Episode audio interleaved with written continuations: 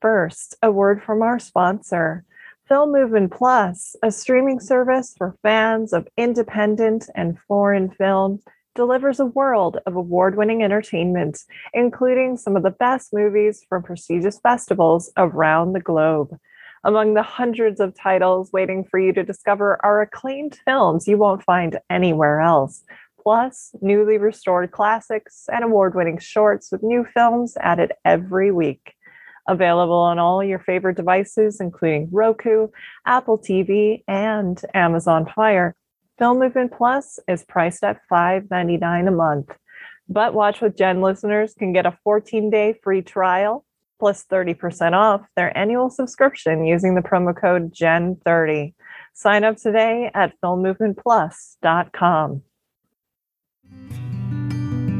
Hey, this is Jen Johans at filmintuition.com and Film Intuition on social media and Letterboxd. And this is Watch with Jen.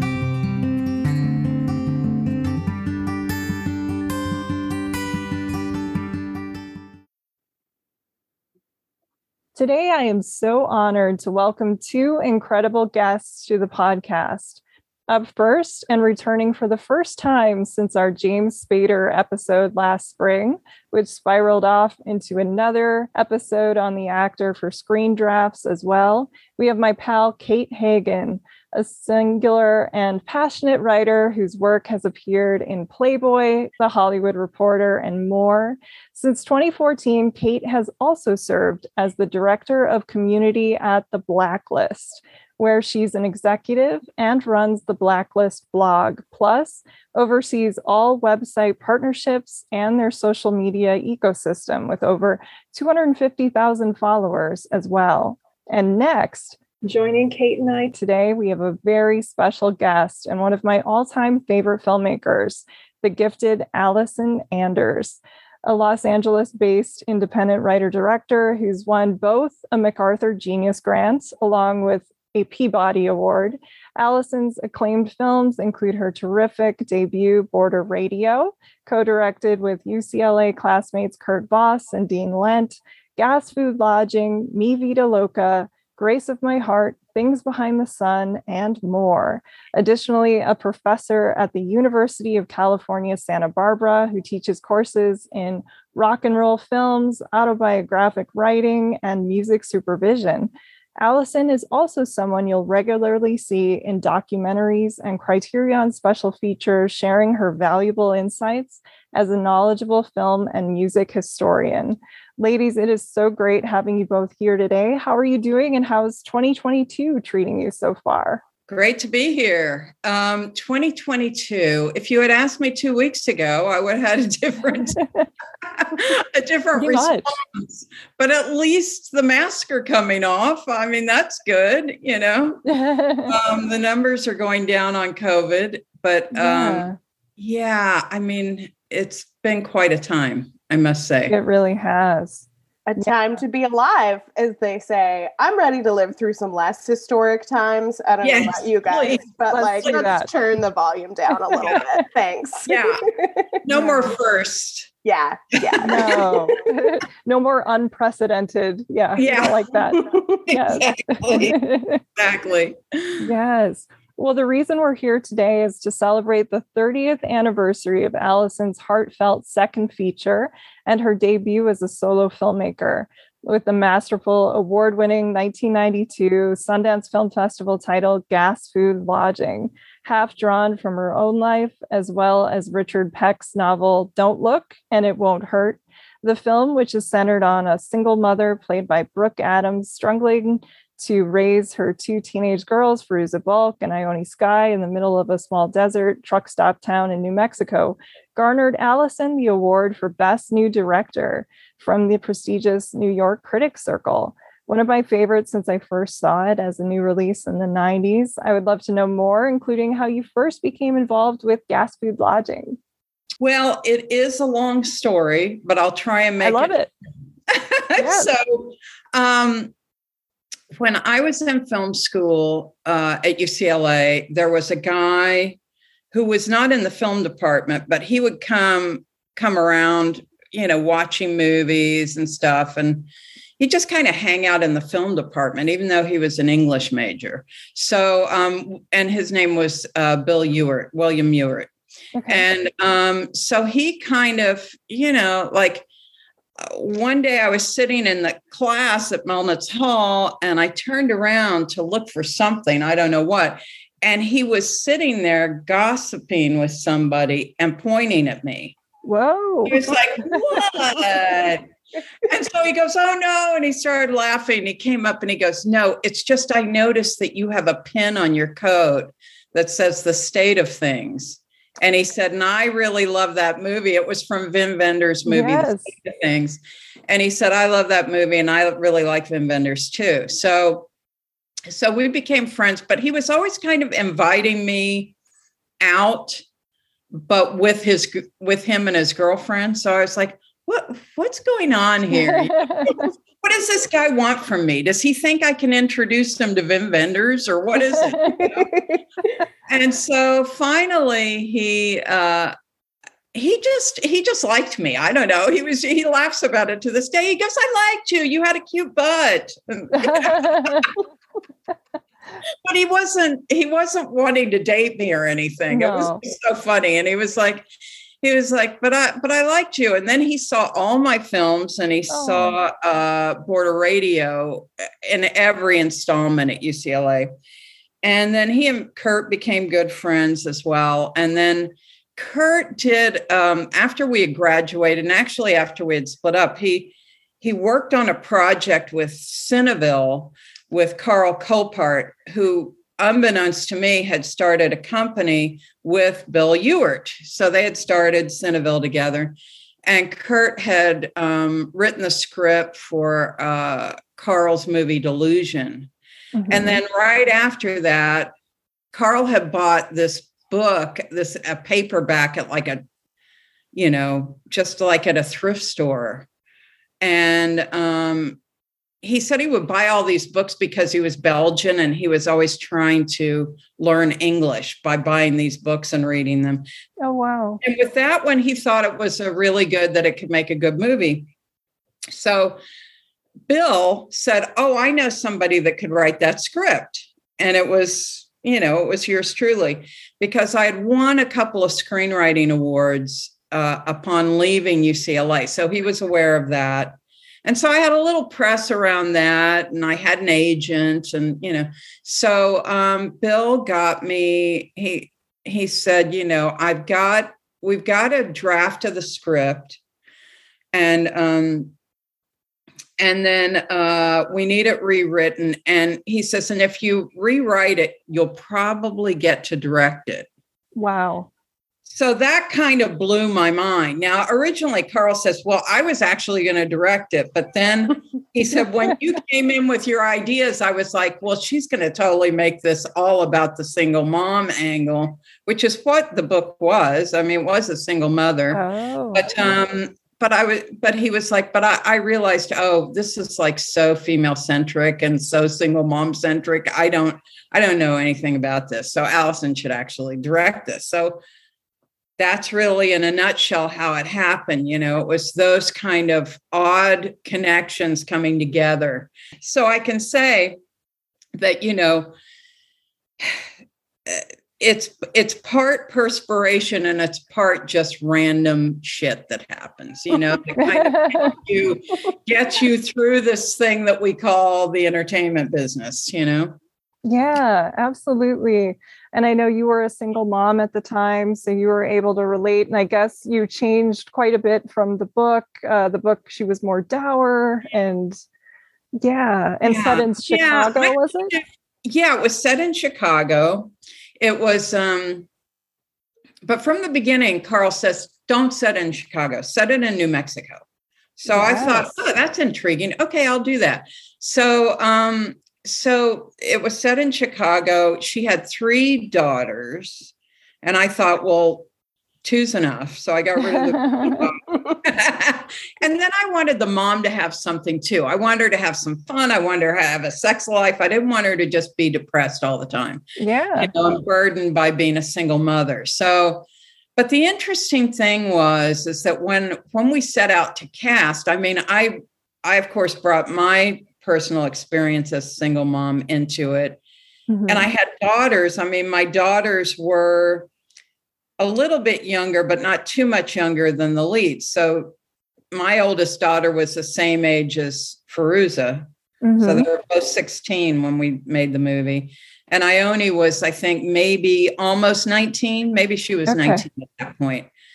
Um, and then my other daughter was was younger. She was 13. But um, you know, the incredible thing is, is that, you know, when we went to when I went to cast, um, I mean, I had Brooke and then I got Ione. I knew I knew Brooke and I knew Ione a little bit, not too okay. much. But she had not done a character like this, you know, where she was just constantly like angry and mm-hmm. the bad girl. I mean, she had been the best girl you can possibly be and say anything. Yes. she was the ultimate good girl, you know. Mm-hmm. So um good girl with texture you know, in that movie. And yes. so, you know, eh, she was excited to take this on because she wanted to do something different. And um, and then Brooke was excited to take it on. And then it was like, where do we find, you know, the girl to be Shade, which was a really tricky um, part to to cast because she had to be very innocent getting mm-hmm. her first kiss, etc., but yet extremely wise. And not totally wise because, you know, part of the re- re- way that the na- voiceover narration works is she doesn't always have all the information, you know. That's true. So she, yeah. You know, got this innocence to her, you know. But um, but she had to be insightful and so the trick for that was unbelievable. And, you know, when you're casting teenagers, a couple of years makes a big difference. Mm-hmm. So, like Reese Witherspoon, everybody came in. Wow. They were like new, you know, or not. They were reinvented child stars. So, like Reese Witherspoon came in and she, but she was 14. Mm-hmm. And it really showed that she was just too young for the part. You know, sure. I mean, I'll never forget her audition I mean, I saw I saw like at least a hundred girls for wow. this. And Reese was one. And, you know, I remember all the stories she told in that meeting and that audition. And I thought, wow, she's such a good actress. And I she's too young for the part. Mm-hmm.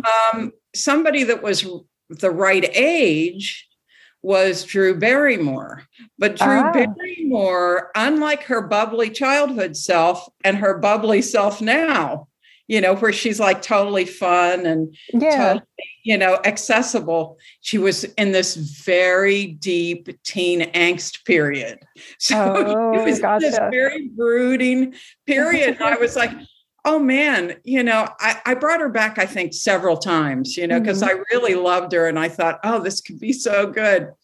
But it was just, it was just not not the role, you know. So, um, and it, it's great because that year she got cast by Katt Shea in Poison Ivy, and she was spectacular, you know, because she could take that teen angst broodiness and put it into that role, and it was perfect. It was just ideal. How yeah. is casting for you generally, Allison? Do you find that like, you know, you meet somebody and it's that sort of instant spark or does it usually take you a couple conversations with folks to be like this is the one? usually, and this is the thing, I think it's very intuitive. And I think you really True. need to go with that. And I feel like nowadays, going with intuition, it's almost like the scariest word you can say in a meeting. I'm intuitive kind of, and they're like, oh, what's intuitive. the international value of this actor? You're like, I don't know. You're right for the part. yeah. Yeah. So it's really, it's really like, uh, I mean, it was, I had certain requirements to fulfill to finance that movie, but it's not like what you have to do now. Like what yeah. you have to do now is insane. You're yeah. just like, well, if I can get all this and this and this and this, why do I need you? you know that's just you know but back then you know it was just like you know it was the great larry estes program at Tr- columbia tristar where larry was like it was a video pre-buy and larry was like i need two names i can put on the video box And so oh. I filled that with Ione and Brooke, and with uh, and then I got him a third with um, James Brolin.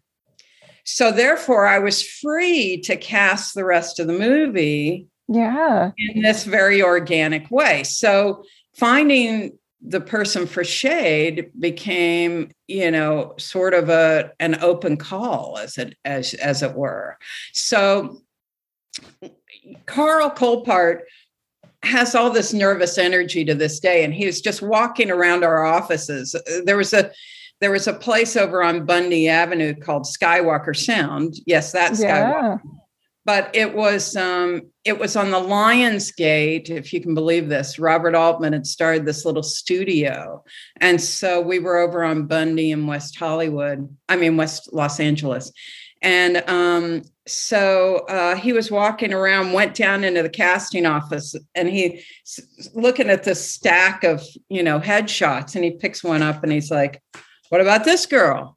She's in. She was in Valmont."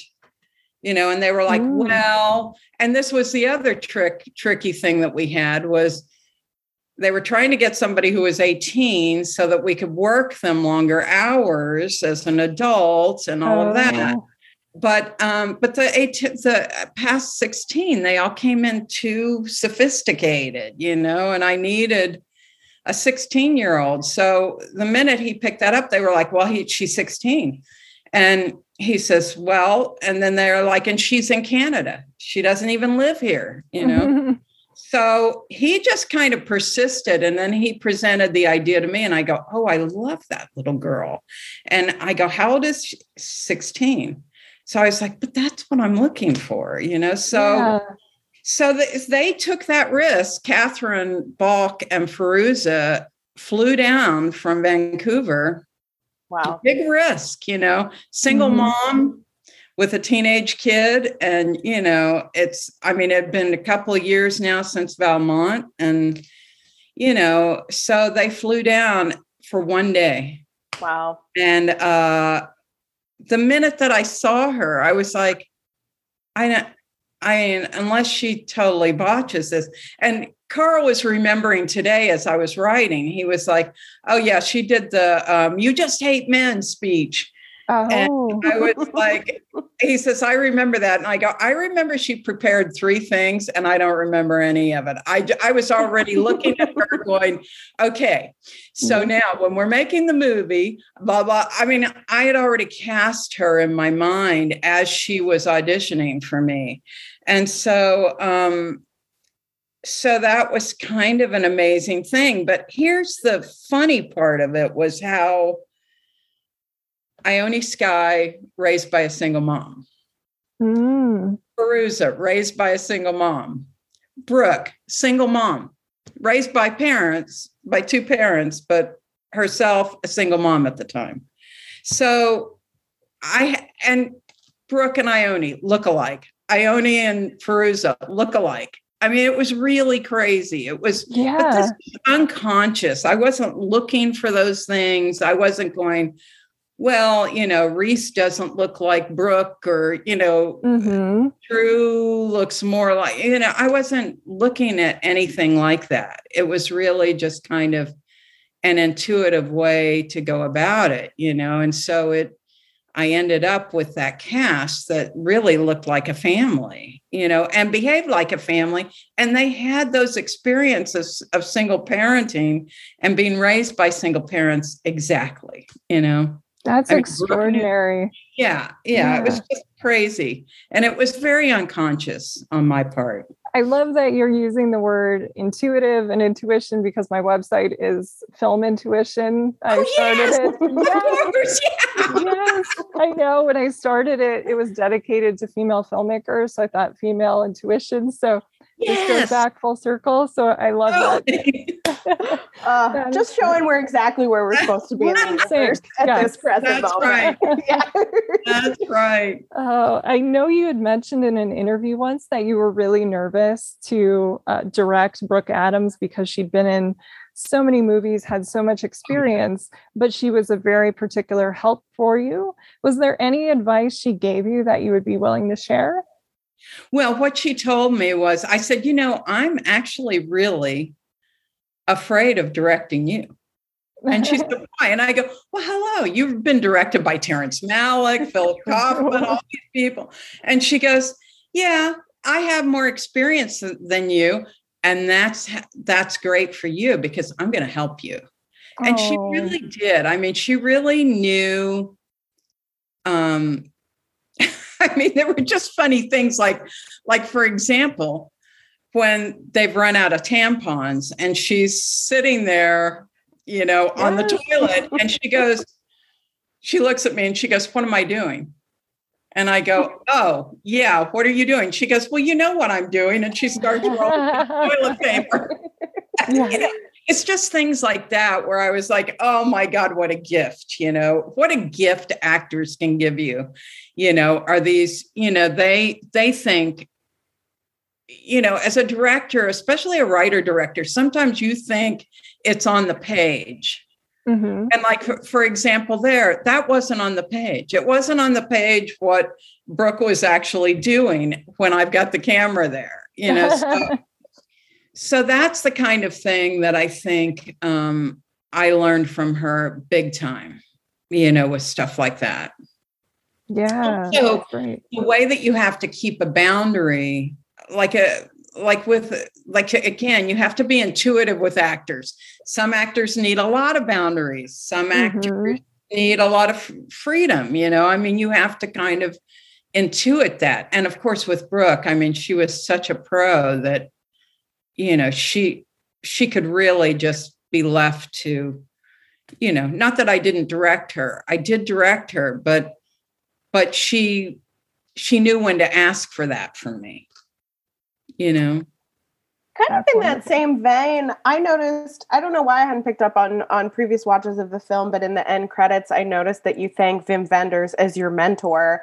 And you know mentorship i think is this like vague thing we all have various ideas around. But i know you've spoken so warmly about Wim over the years and your experiences on paris texas and i'm wondering what you took from that into the making of border radio and gas food lodging. Oh yeah. Well first of all, that location, Deming, New Mexico, is also in Paris, Texas. Very briefly, just a little oh, shot of. I love that. But, um, but that was a place that Dean Lent, who shot Gas Food Lodging and did border radio with me, um, he and I drove Wim's van to Texas for Paris, Texas. So with his stepson, um, Patrick Kreuzer. So the three of us were in that van and we went right through Deming. So that was the first time I had ever been there on the 10. And, um, but I think that with Wim, you know, I saw how, he, you know, in Paris, Texas, I'd see how he worked with Robby Müller and how they almost had a um, unspoken sense between them. Mm. I also saw that he knew what each actor individually needed. You know, Harry needed, well, Harry Dean, he he ended up having me run lines with Harry. Oh wow. And the incredible thing is that Harry so I'm in the tra- I'm in Harry's trailer with him and Dean Stockwell. And Harry's very frustrated because he doesn't know what's in Travis's head when he's not talking. Oh. And he says, oh. I can't get this information. Now, probably Wim didn't want him. I, I don't know what, what it was. Maybe Wim didn't want him to have that information because he'd overthink it. But um, who knows? You know, that that was their relationship. But when he's voicing that out loud, he says, I mean, is he mute? Is he catatonic? I said, Oh, I'm sorry to interrupt, but I was catatonic once, you know, and and he was like, him and Dean Stockwell are like, oh, okay. And I go, yeah, I said I was catatonic. And I said, um, as a teenager, and I said, and I wrote a poem about it. And they're both looking at each other. And Dean Stockwell says, Honey, would you happen to have that poem with you? And I said, I actually do. That's wow. amazing. so, um, so they sent somebody to go get it at my hotel room, and then they just grilled me and and Harry was like, So what were you thinking? And could you hear people talking to you? And why wouldn't you talk? And, mm. you know, mm. all this stuff. So later he used, he told everybody at Cannes and all over the place to, to, to the end, even in the documentary about him um, a few years ago. He said there was a girl on the film. She had had this experience. And he said, and that was how the approach that I used with Travis so I had no idea that that kind of experience was going to, that I could use my experience for an actor and give that to an actor to use for their performance. So that was that was a huge gift that Wim gave me because Wim knew to set, send me to work with Harry Dean, you know, because I was yeah. not a good PA otherwise. I didn't drive, I didn't hockey. So, and he would have me move around in different departments because he wanted me to see what it was like, you know, to work in different departments. So I worked in props, I worked miserably in wardrobe for a while, and then I, you know, and just kind of moved around, you know. And of course, I got to work with the great Claire Denis, you know, on um yes. she was our, our she was our boss. She was our mother hen, she called it. so cool. That's amazing. Yeah, so that was incredible. And I think that Wim Wim also told me because he had seen my I had written journals during Paris, Texas, and and I gave him copies of the journals.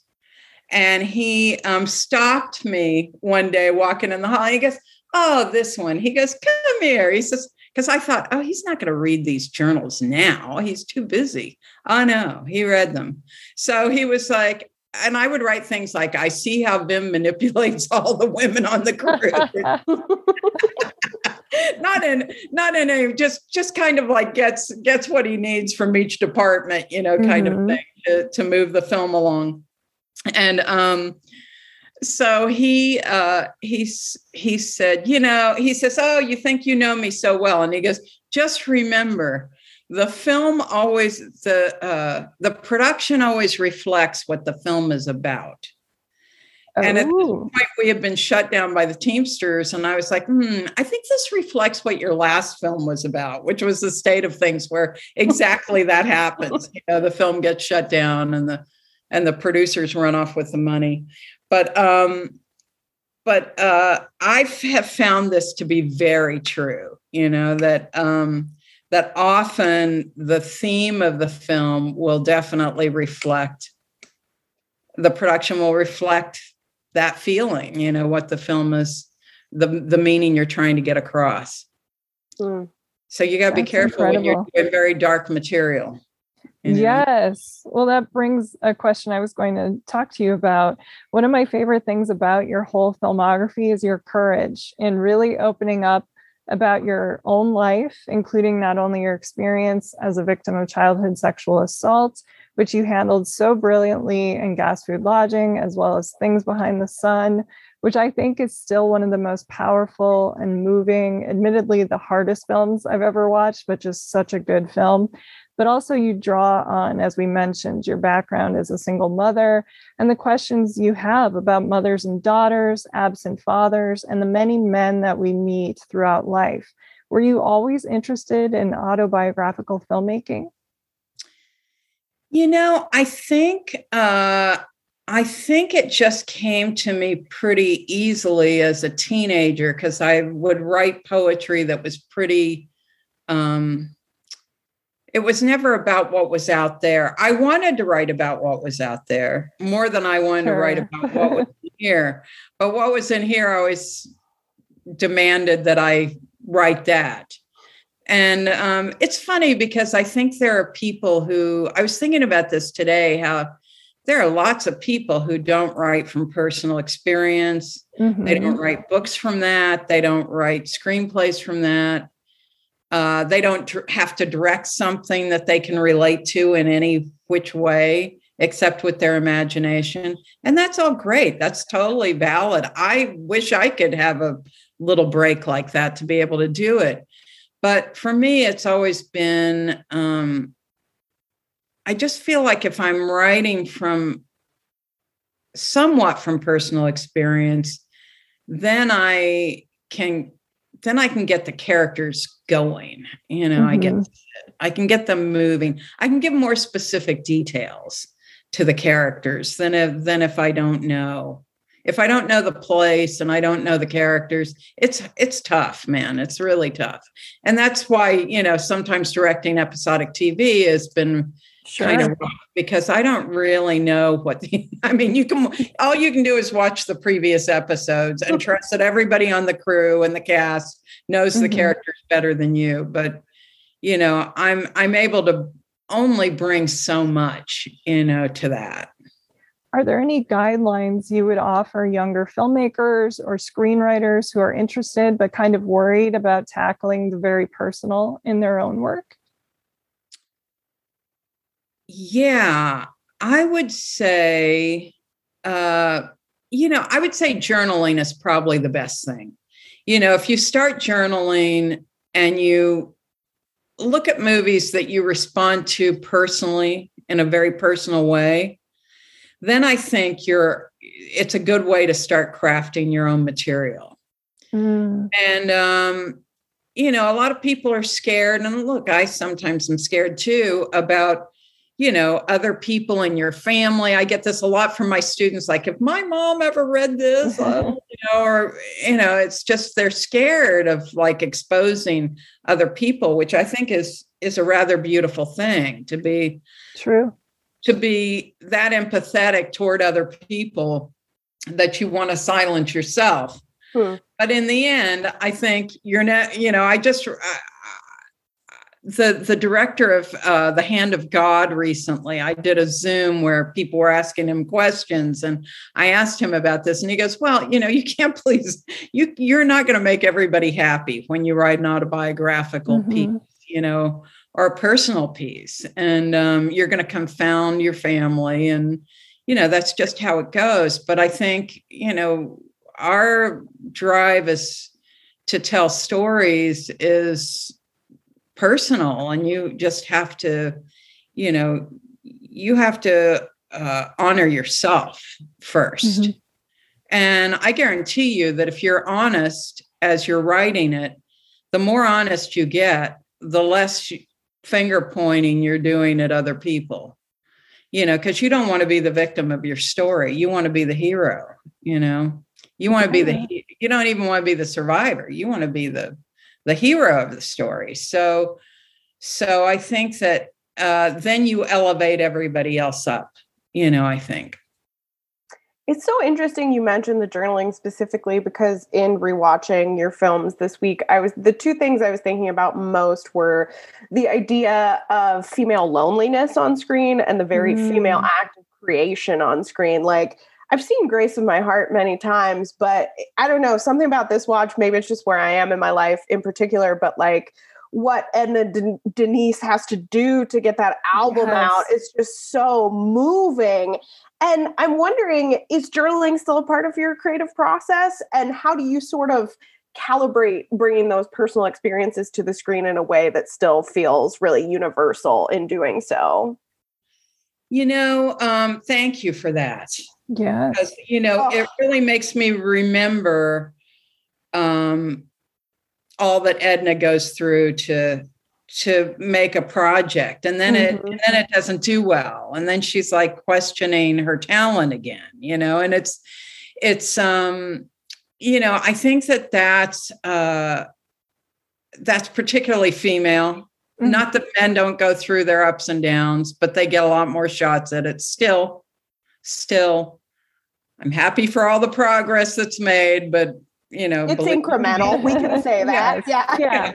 Yeah. yeah. Believe you me, it's not enough. Um, and I think that, uh, I mean, for me, I just started journaling again with my granddaughter because she was journaling. So she's like, let's, let's, journal. So we we started journaling together. And I've still got it by my bed. I haven't written it in, in it in a, at least a month, but mm-hmm. and I mm-hmm. don't think she's written in hers. But it was that act of doing that and reading stuff to each other that was fantastic, you know. And I, but but every day I work on writing in some capacity.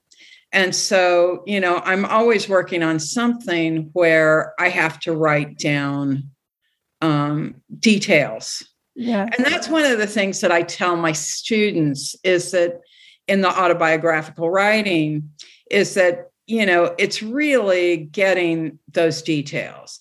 And I also tell them the unforgivable, which is to definitely don't let, you know, in this class, you you are the director.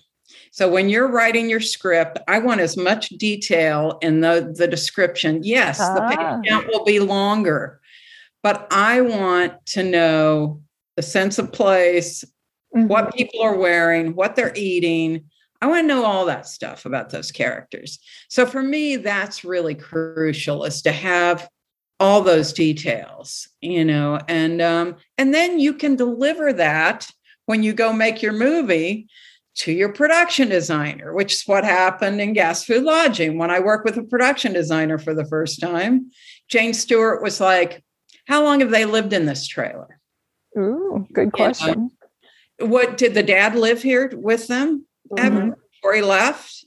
Maybe there was a fight in the kitchen and you know, Nora threw a plate of eggs at him or something, you know. So mm-hmm. she and then she built those walls to reflect that stuff the history so so that there's this texture that is you know completely um, you know, you know where those people live. You know, Monte Hellman always said, I want to know where the characters sleep. I want to know how they sleep. Where do they sleep? Who sleeps with them? How do they sleep? Do they sleep this way? Do they need a pillow? Do they need blankets? Do they, you know? And I thought that's really key is like, you know, you want to know all of that stuff so that it's shorthand, you know, so that when you're watching a movie, that stuff is done for you. You're just subliminally taking it all in. You think you're watching, you think all you're doing is watching characters talk or act. But in fact, you're taking in a whole lot more information than you know from mm. where they live, you know, and what their what the history of that place is. Yes. Well, your films are known for the brilliant way that you incorporate music Obviously, I'm especially partial to Grace of My Heart, which is my favorite one of your films mm. because of the music, of the period, and the way you weave a woman's arc throughout it. Our stories are kind of hidden usually as muses, wives, or girlfriends, daughters, but that doesn't happen in this film. So, what inspired you for Grace of My Heart? Well, when I was at UCLA, I wanted to do, I got this amazing book called I think it was just called The History of Girl Groups. And it was by this guy, Alan Betrock, who was a rock journalist. I think he worked at Creem and some mm. other magazines. Mm. And he did all these great, like, you know, books like, you know, juvie delinquent movies, you know, and then he did like, you know, the history of girl groups and and he had the most astonishing photographs, which of course now are all over the place, but it was like Carole King and Gerry Goffin in the Brill Building, mm. and you know, and I have been just a massive fan of girl group music and of, in particular, the Shangri La's. And you know, I mean, to me, the two people that influenced how I write female characters were both musicians. So it was Mary Weiss, the singer for the Shangri La's, how she delivered voiceover narration, basically interior yes. monologues in the songs. And that kind of you know non-plus but riveting storytelling. So that was ellie greenwich and jeff barry writing most of those songs. It was shadow morton producing those songs and it was mary weiss's voice and delivery. And then the other person was Paul McCartney because he wrote all these great female characters. He wrote Milady Madonna. He wrote, you know, Eleanor Rigby. He wrote For No One, where he's the guy being dumped, but he writes it from her perspective. Mm-hmm. You know, I mean, just so many. Fa- Another Day. I mean, just fantastic female character driven songs. So, um, so for me, music really started that kind of uh, drive for me because as a kid I was really obsessed with you know with records and you know with with all of that stuff. So so when I saw the uh, girl group book, I was like so moved by those photographs. And there's a fantastic, in fact, I've got one of the Shangri La's right here mm. that I ripped from the book all those years ago. wow. That's framed. I love that.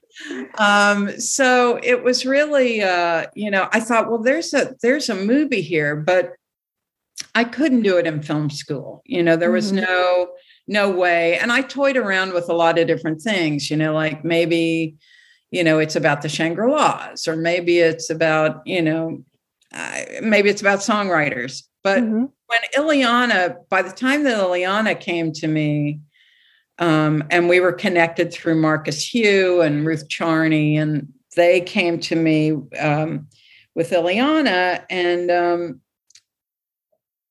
the minute that I looked at her, I thought, oh, this is like a really she she's completely unique. There's nobody mm-hmm. else like her. And she's so smart. And you know, I just thought, oh, maybe the bro. I mean, we had gone through a bunch of different things. You know, we had thought about a bunch of different things to do together. But when I when I went back to the Brill Building um, and thought about that Alan Betrock book, it was really I thought that's what we got to do. You know, so that she's one of those Brill Building songwriters, and I think the idea of someone. Uh, I mean, it's ironic because she starts out not writing from personal experience. She's yes. writing other people's experiences, mm-hmm. says it didn't ever happen to me. I just made it up. Uh-huh. You know, but then in the end, it's all her experiences. And I was also very, you know, I was very moved and driven by um, the the singer songwriter women. You know, I mean, Carole King, obviously, and of Joni Mitchell. And, you know, Joni Mitchell, I mean, said something amazing because she came to see the film, uh, a cut of it, to in order to write a song for for me. Mm-hmm. And she said she was so she got so upset watching the scene where Matt Dillon is telling Illeana, you know, telling Edna, you know, you're gonna you're gonna go and you're gonna do a a concept album and it's going to be better than other guys because it's going to be personal. Mm-hmm. And Joan was so upset by that because she said, um, she says, "Well, they sure didn't say that to me." And she said that oh. one uh, one one uh, musician, when he heard Blue, said, "Oh, Joan, you should keep some of that stuff to yourself." Wow. Yeah. Oh. And he's a great musician, but you know the fact yes it was just the idea that ooh it was almost too too intense. You know she was being too intense ten, intense scorpio you know? Oh my goodness. yourself out there like that. So so that kind of you know some of that stuff really drove um drove that character you know is just to i mean she does eventually find her voice and it's about her Yes. You know, about the people. It's really about her feelings, you know. Yeah, watching Border Radio again this past week, I was struck by how gorgeous that score still is. And I felt oh, the same yeah. watching Gas Food Lodging and Mi Vida Loca as well. And Grace of My Heart is one of those great films that, like, that thing you do or almost famous, you find yourself really enjoying the faux songs that are played throughout the movie. How do oh, you yeah. collaborate with musicians? Well, it's funny that you mentioned the border radio score because I was just recently telling Edgar Wright how um, um, one piece of the music in um, border radio got uh, got grifted off of our, you know, by by Oliver Stone for Wall Street. Oh wow! So you know, you kind of you kind of put the two scenes next to each other. um, you know, they both happen on the beach, but they're very different scenes. You know, and so um, um, it was, you know, it was one of those things where there was nothing we could do about it because, um, you know, it had been written for our movie, but we understood that it was an opportunity for Dave Alvin and Steve Berlin to get to make some money because they didn't make any money off of our movie. Mm-hmm. So, I mean, they made 500 bucks, you know, to mm-hmm. do that beautiful score. So, um, so that was pretty amazing. I mean, that was funny that it ended because you know I looked I looked it up when I was telling Edgar this. He says, "Oh God, I would be so honored if um, Oliver Stone stole one of my pieces of music." And I said, "Well, it made me cry at the time, but you know, in retrospect, it was pretty great." But um, and, and I have no idea how. I mean, this was so obscure, this movie and wow. the soundtrack. And so, how he found it, I have no idea. Although Daryl Hannah had seen a cut of the movie because we were trying to get her to invest in our film. and mm. she, she did. But um, and then uh, and then Pietro, who um, who uh, who was uh, Oliver Stone's um, editor, also went to UCLA with us. So maybe he knew the film from there. But, you know, later Pietro, when I was editing Gas Food Lodging, he says, Oh, and they were editing in the same place. And he says, Oh, yeah. Um, we we Oliver always wants to use border radio soundtrack oh, wow. on on his temp on his temp cuts and I was like yeah no shit he says he loves that he loves that record I'm like great well, he's not getting this one. oh man. I uh, just want to shout out to listeners that as we were talking to Allison, she has a beautiful wall of beautiful vinyl records behind her. yes. I also want to shout out Allison's brilliant daughter, Tiffany Anders, who is a music mm-hmm. supervisor. And I believe most recently did Reservation Dogs. Yeah. Did indeed. Yeah. 10 15, Reservation Dogs um, yeah, she's she's really she's she's phenomenal. She's you so talented, Al- Anders gals, just taking Hollywood by storm. I was just going to say, I have more more records, but I think at least half of them are at Tiffany's, where she's like quadruple. she's got quadruple what I have. Uh, oh. you own a, a specific ho- classic Hollywood stars record collection for folks who may not know. Uh, oh my god! Tell us a little bit about that. Ever. Yes. I own the rock and roll records of Greta Garbo. Oh my goodness. Coolest. The coolest. Yes. so there was a whole lot of twisting going on in the Garbo apartment. Okay. Uh, she really liked the twist. She loved Chubby Checker. She loved Harry Belafonte. She um, loved, loved, loved Barbra Streisand. She loved the Beatles. Mm. And um, and she had she had the first Tiffany took me to pick the records up after I won them in an auction. And the very first thing that Tiffany lifted out of the box was no Other by Gene Clark, which is such a completely wow. obscure record. Although Garbo is on the cover of it in the collage and the artwork. So maybe David Geffen got her the record. but it's kind of amazing that she had it. And she did play it because, she, in fact, she played the hell out of it because it's scratched a bit and um, but the most amazing thing was that out of all the so there was about 50 lps i later got a bit more. I was able to get a there was a second listing and i got some more of them but um, uh, the most amazing thing was that she had this 45 in in the in the collection. And the 45 was um, of uh, of um, PT 109. It was a picture sleeve Ooh. of PT 109 by Jim. Yeah.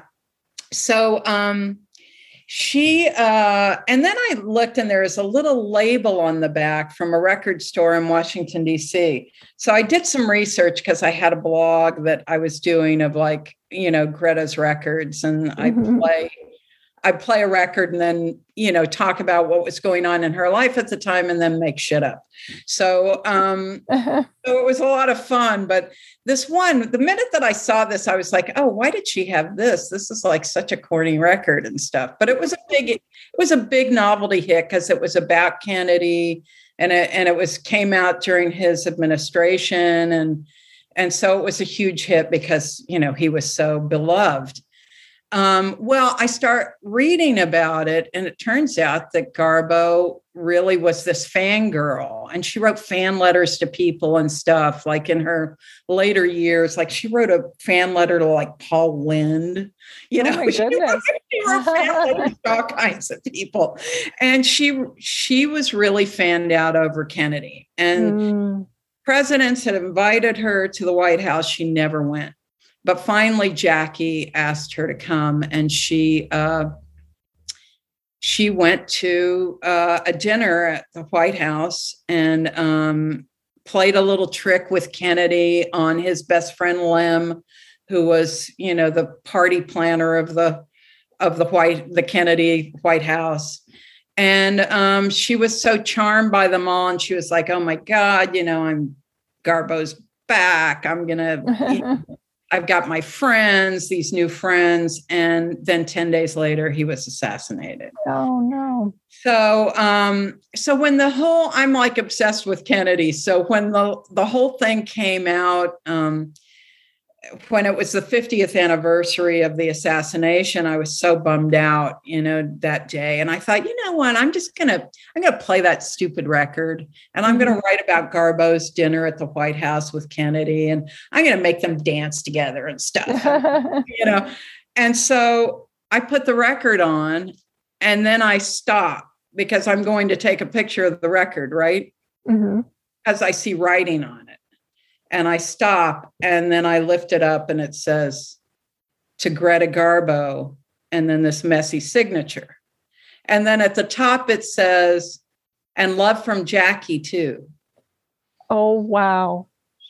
so, Allison, so my God. this completely bizarre artifact of the, and it turns out that it was the last dinner of the Kennedy White mm. House. Wow. Yeah, so I've got that artifact. Yeah, it's just above, it's framed just above the Shangri La's. Equal footing for the Shangri La's and JFK, I would say. Yeah. That's incredible. Yeah. oh, wow. And I just, I love the way that you use music. And especially, I think I remember an interview where you were talking about writing a letter to Wim Wenders before you knew him, and you included a cassette tape of girl oh, group yeah. music. Do you remember any of the songs that you put on that tape at all? Oh, I don't, but I will tell you, I know that it included Shangri La's. I'm sure it right included on. He Hit Me and it felt like a kiss. I'm sure it included um, plenty of Darlene Love and um, Lesley Gore, mm. one of my mm. favorites, and yes. um, you know, and then probably some like random, obscure, weirdo girl group stuff. That is so cool. And people thought it was really weird that I was doing that. And I thought, no, you just don't. He's cool. He's going to get it yeah. Well, speaking of the way you use music, I watched Me Mi Vida Loca for the first time in so many decades uh, last week. I was just blown away by the music in that and how it really captures the spirit of these wonderful characters. How did that project come about? Were you, I think you were, said you were living in Echo Park. This was a different uh, documentary interview. So, how did you get involved with Mi Vida Loca? Um, yeah, I uh I was living in Echo Park and um, just would see those girls walking in the neighborhood, and I found mm-hmm. them absolutely terrifying. um, so I thought, well, you know, whatever scares me, I want to get to know it better, you know. So yeah. so that was uh, so I started approaching them, and um, it took a long time to to gain the trust. I had to um, I had to get the help of the local drug dealer turned um, probation officer to help me tell them that I wasn't out. Yeah. As one does. Yeah. yeah. yeah. and um, but it's funny because once they were involved, I mean, what they did was they would that was the music in that was very interesting because you couldn't just put anything in there. Mm-hmm. They had a set group of songs. It was vast, but it it had to pass the test of time. Sure. So, you know, it had to be like, you know, songs that they would dedicate to each other on Art Laboe. So mm-hmm. it couldn't just be like you couldn't just throw in some random song. You know, so when we did new songs, I had to run them by them as well when we put new stuff in. And in fact, John Taylor from Duran Duran, who did my score, had sampled um, Girls That Ain't Easy. And I go, What is that? And he goes, Oh, it's mm. Girls That Ain't Easy by Honey Cone. And I was like, Oh my God, I got to get that. You know, so. So then I heard it and then I ran it by the girls and they were just like, oh my God. And I thought, listen, if nothing else happens, if at the end of the day, I'm dr- long after this movie's come out, if I'm driving down the street and I've got on Art Laboe and somebody dedicates, you know, that song and it goes back into the culture, I'm going to be so happy. And sure enough, one night I'm driving and I get I, Art Laboe and this girl calls up and she goes, "Hello, it's little hello Art, it's little one from La Puente and." I just wanted to dedicate Girls It Ain't Easy to my homegirls because you know it ain't. Ooh. And I was like, yes, yes so it's on a lot of those Art Laboe oldies, you know, collections and stuff. And it just went back into the culture in this kind of amazing way from this. And it all came from a guy from Birmingham, England. So there you go. Mm. That's, that's how it works, you know. Yeah. That's how it works. It like uh, what goes around comes around, as they say in the neighborhood, you know. So, so yeah, Mi Vida Loca was an amazing experience for sure. Absolutely. And that was a different kind of a thing because while there's definitely very personal stories of mine in there, mm-hmm. I was also uh, mindful of the fact that, you know, my goal was to have people, when they'd see cholas walking down the street, that they'd want to know what was going on in their heads that yes. there was something going on. So that that's why i did the multiple voiceovers in that so that it wasn't my voice it was their voice. And they gave input on everything it's yeah. such a masterful film and i don't know this time watching it i was thinking about house on mango street and how the, all of those stories like mm, interlock with book. each other yeah and I feel like too, you managed to really, I don't know, there are so many sort of like, not that Mi Vida Loca is like a message movie in the traditional sense, but so many films from that era just feel like sort of like, here we are telling you about the things that are important and you should care about. But oh, Mi Vida Loca, it's just so baked into the story and it's so about these specific people, their specific mm-hmm. experiences. And the way that, you know, Girls It Ain't Easy hits in that final scene is just like a knife oh. to the gut. It's incredible. Yes. It's really beautiful, isn't it? It works yeah. so well. And and there's things that they did. I mean, one guy was talking to me about it recently. He goes, Yeah, that they've just had this funeral, but like they're sharing a cigarette, these guys. And I go, see, that would by that by the time that we did that scene, these people just knew what they were doing. You know, they just mm. knew those characters so well. And they did what they would naturally do. And it was kind of, you know, just a it's stuff where I feel like that movie in particular feels a bit outside myself in that oh, way, which I which I love because I mm-hmm. watch it and I go, wow, so they did, you know, they did that. Or, you know, they did funny things like there's a scene where the girls are all having a meeting, right? Mm-hmm. And then mm-hmm. they go, raise your hands. And so sad girl raises her hand, and then nobody else will raise their hand.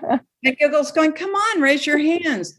Well, what happened was I would always ask them, uh, I, I was not allowed to go to their meetings, but I uh-huh. always asked so how does it work? You vote on some on something. They go yes, a majority rules. We vote, and majority rules. So I always took that that they raised their hand. You know, you're counting the votes, right? but we get to the shoot the scene, and they won't raise their hands.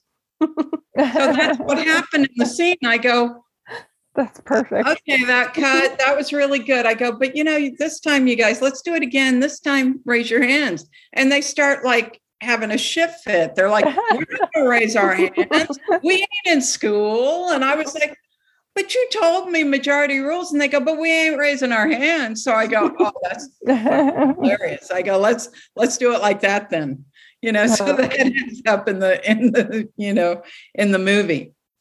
Yeah, I was going to ask about the Sundance Film Festival experience with Gas Food Lodging because you were part of that amazing class of filmmakers Tarantino, Rockwell, Jarmusch, mm. uh, Jarman. There's so many that were in that group. So I wanted to know what the Sundance experience was like for you. Well, yeah, and actually, Jarmusch and the, those those movies were outside competition yeah. mm-hmm. outside the competition but the competition was yeah, yeah, was alex and alex rockwell and quentin and i and um, uh, neal jimenez uh, with water dance and mm-hmm. I mean, gregg araki christopher munch wow yeah. you know it was pretty it was pretty cachet with with um, yes ivy and so you know it was pretty amazing to um to have that uh I mean, we did. None of us knew what that experience was going to be like. We were all new, you know. Mm. We were all mm. new to that festival. Okay. Gregg Araki and I had done um, had done uh, had met in Torino Film Festival when with Border Radio and mm. Three Bewildered People in the Night because I saw a poster for his film and I said, "Oh my God, you guys! There's a there's a poster for a film that looks like ours in LA. Because back then you couldn't meet other film, you only met film, mm. you know, at a festival or you met them um, at your film school. I mean, you just didn't, there was not like a community yet.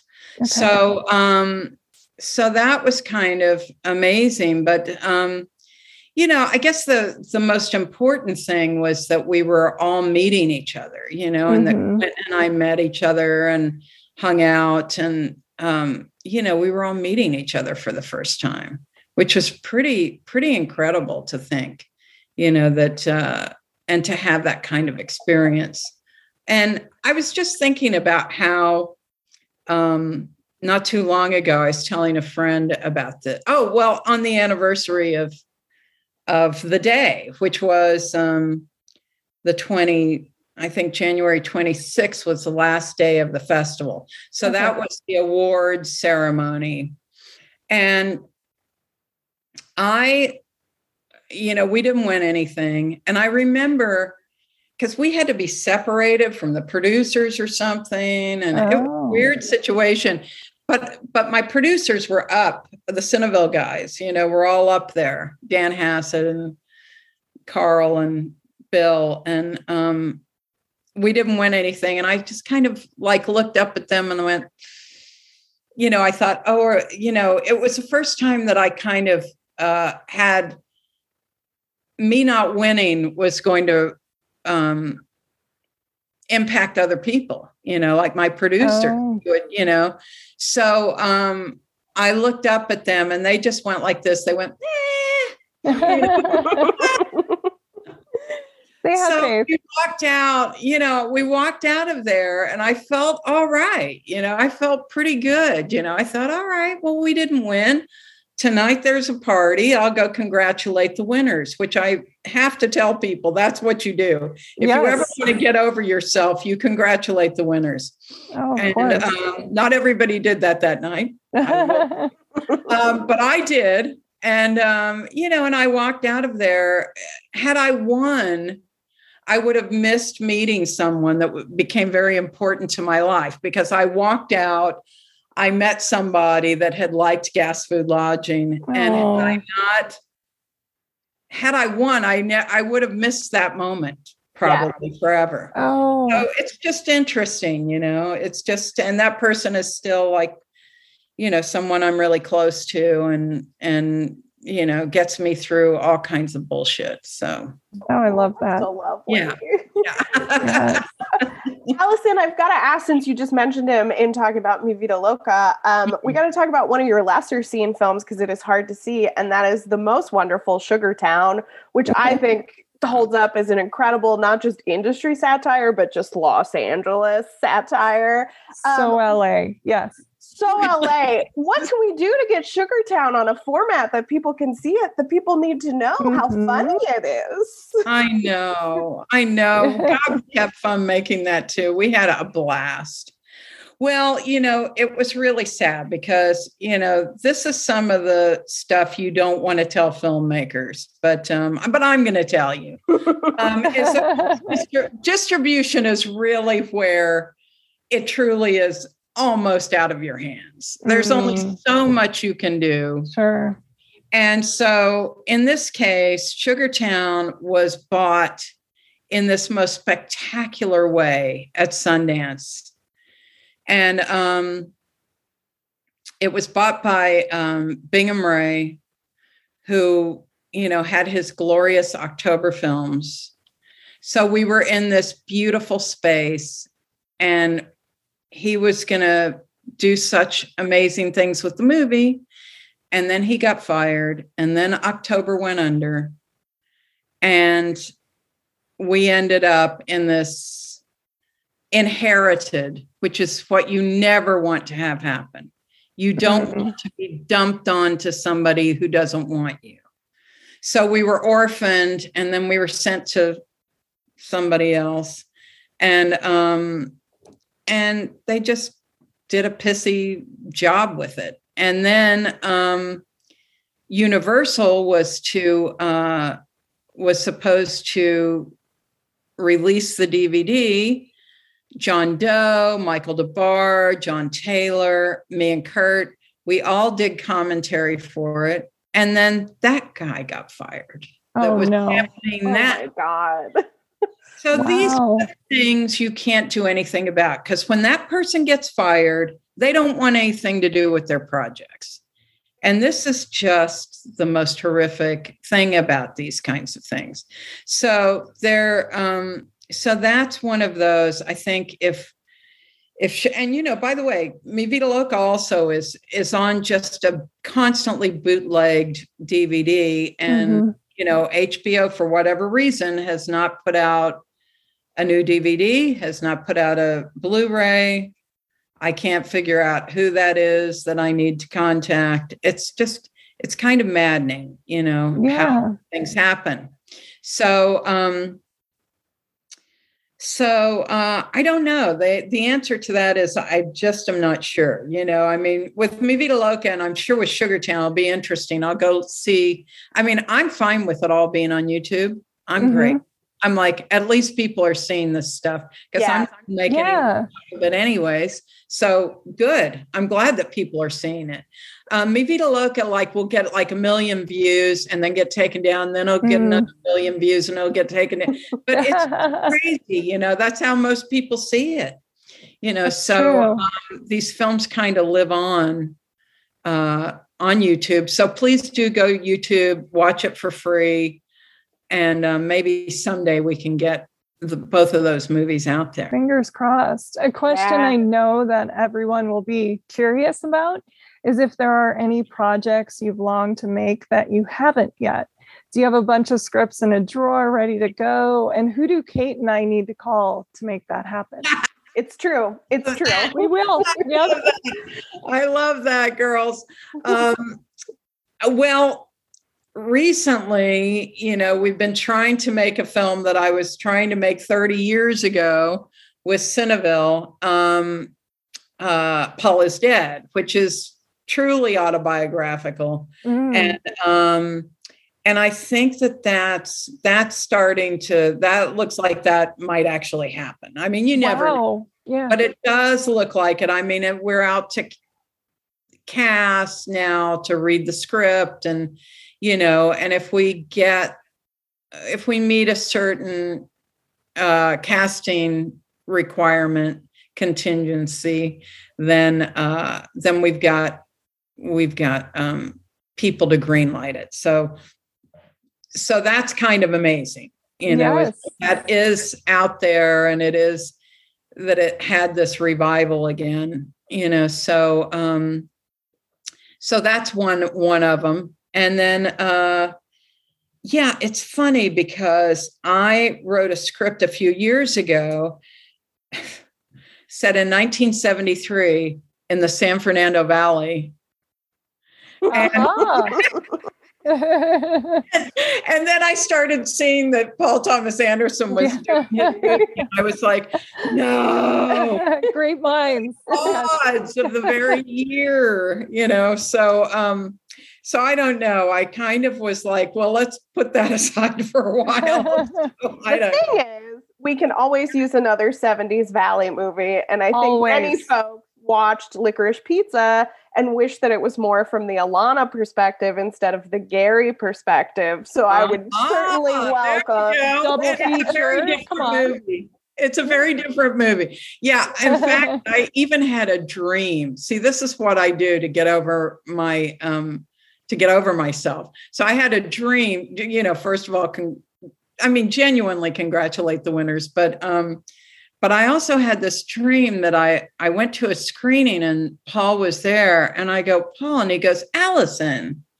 And and I said, you know, I'm so sorry, I haven't seen your movie yet, because I just thought I would torture myself because I wrote a script set in 1973 in the valley and he goes ah you know your movie's probably totally different from mine mm-hmm. and he says i hope you'll enjoy it and i hope you get to make your movie and i said well thanks and so that was that was that. and so then i was like yeah, maybe I will get to make my movie, you know, maybe it's all right, you know. Yeah. But I will tell filmmakers out there that this will happen to you a gazillion times. Oh, yeah. You know, people will you'll think you have an idea that nobody else has got and then something will come up and you'll go, "Oh my god, so and so's making this." And they can. They can go make it.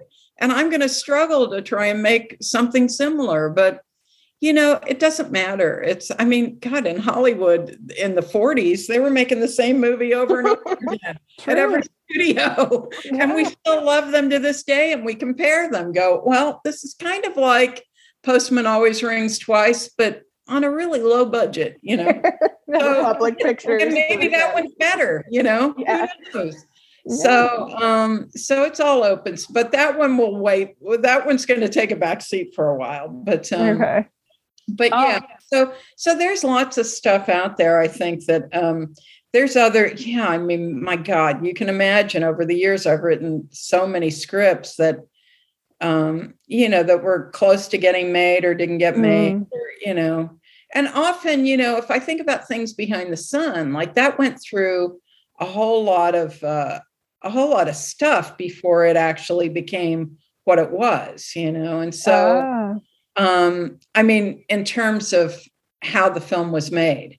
Oh, so, okay. um, and the cast that I ended up with, which thank God. Remarkable cast. Yeah. My yeah. God. Don Cheadle, Kim Dickens. I mean, so incredible. Good. So good. It just, I'm just amazed when I look at look at them and the little kids that played the little yes. self, you know, they were so good. And um yeah so there's stuff there's there's the, these drawers be- below okay. me are full of scripts all right tell oh, us who man. to call and we're on it yeah okay yes. okay i'm going to take you up on it yes. believe me banana phone absolutely um i was just going to say i hope you can cash in on some of the beatlemania that's reemerged post get back with paul yeah. is dead which is so nice to see this whole generation of of new folks be like you know who's pretty cool? The beatles. Yes i love that. i love that so much. Yeah. That was spectacular wasn't oh, it? That get back yeah. Oh so good. yep. So good. And and my script is set in 69 so it's really you know wow. that era. It's that it's that paul mccartney with the beard. Okay. yeah everybody's well, favorite paul the hottest every, paul yeah the hottest paul yes totally, totally. Yeah. yeah. And that's another thing was that that that film was financed in the 90s in like 1994 and an actor dropped out and the financing fell apart and I was pissed off at him for like 20 years or something. Oh no. And then a few years ago I saw a uh, I saw something that he had worked in and I loved it so much I thought I got to put this aside now. And so I wrote him an amends not that I did anything wrong to him, but I was mad at him. So okay. I wrote him an amends along with a fan letter. I said, I got to do the amends so that I, then I can write you this fan letter. So, um, so I did that. And then he wrote back. I mean, his agents were so nice. They were like, oh my God, this is so great. And it, and it was, I happened to have written it on Yom Kippur. And they go, he says, the agent says, I, I don't imagine that you're Jewish, but this is a very Yom Kippur thing to do. Oh. He sent it on to this actor who's a big star now. And um, and he wrote me back and he goes, Oh, isn't this wonderful? I love it that we buried the hatchet. And, and I said, but I still think you would have been a great Paul McCartney. You know, I said, I was looking at you going, who does he remind? Oh, Paul. Paul McCartney. You know, so um, so it was great. And then the very next day, this was two years ago, the very next day, my producers from Cineville called and said, We're thinking that it's time to make Paul is dead out of the blue. So wow. I that kind of, you know, I I got rid of that and then it opened up again, you know.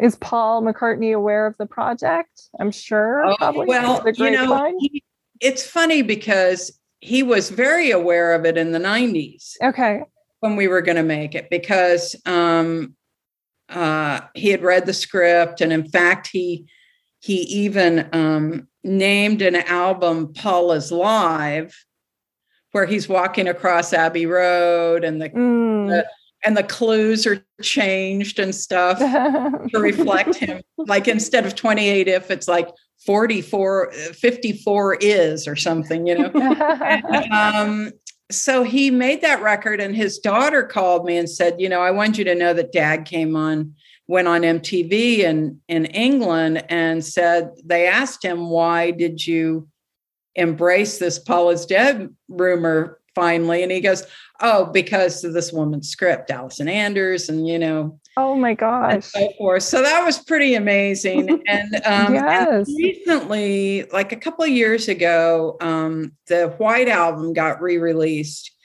And um, and he was talking about, eh, you know, a friend of mine called and said, "Oh my God, Paul McCartney's talking about you in the in the liner notes," and he was talking about um, female characters in his songs and he said how i had said oh, there these yes. characters and so um so that was pretty amazing that i made it into the white album so can you imagine telling teenage allison that that like no, no. by the way mind blown yes. who was crazy who was crazy? the Beatles talking about me. Oh man. Oh, you can't beat that yeah so i have to you know i need i i owe him the new draft of the script all these years later to see if i still have his blessing but um but yeah uh yeah it's it's it's definitely a good time for it yeah, I'm gonna absolutely. start lighting my candles for that now. Thank Let's you. This happen. Yes. Yeah, I believe in candle power. Yes. Yeah, we need it. We need it. Totally. Yes. Uh, well, Allison, I want to thank you so much for doing this. It's been such a joy to speak with you. And Kate, you great seeing you again. Oh, this the best so way nice. to spend an evening. So fun. So uh, fun. Yeah. So thank you so much, Allison, for sharing so candidly and so generously. Yes. Oh God, Stories. thank you both. Thank you both. We oh. could for days. I know. I was I like, know. should this be a regular part of the show? You have the best stories, Allison. Like I, I, yeah. I, all mm. these like I don't know these like cool guy, storied male directors. Like Paul McCartney's not writing about them in the liner notes for the White Album remastered. That's so true. That's right. That's right. Informing Harry Dean Stanton's performance. No I big mean, deal. No yes. big deal. Yeah. you need to write the story of your whole life, Allison, because it's just unbelievable and Please. so cool. Yeah. Thank you. Thank you. I needed that today. Oh, I know. This made my heart very full. It's always yes. so great to see you guys. You too. You too. Let's yeah. all go hang out too. I also want to thank everyone for listening, especially my patrons who support the show and help fund my research, equipment, film rentals, RSS fees, and more for as little as a dollar per month at the Film Intuition Patreon, which is the home base for the show.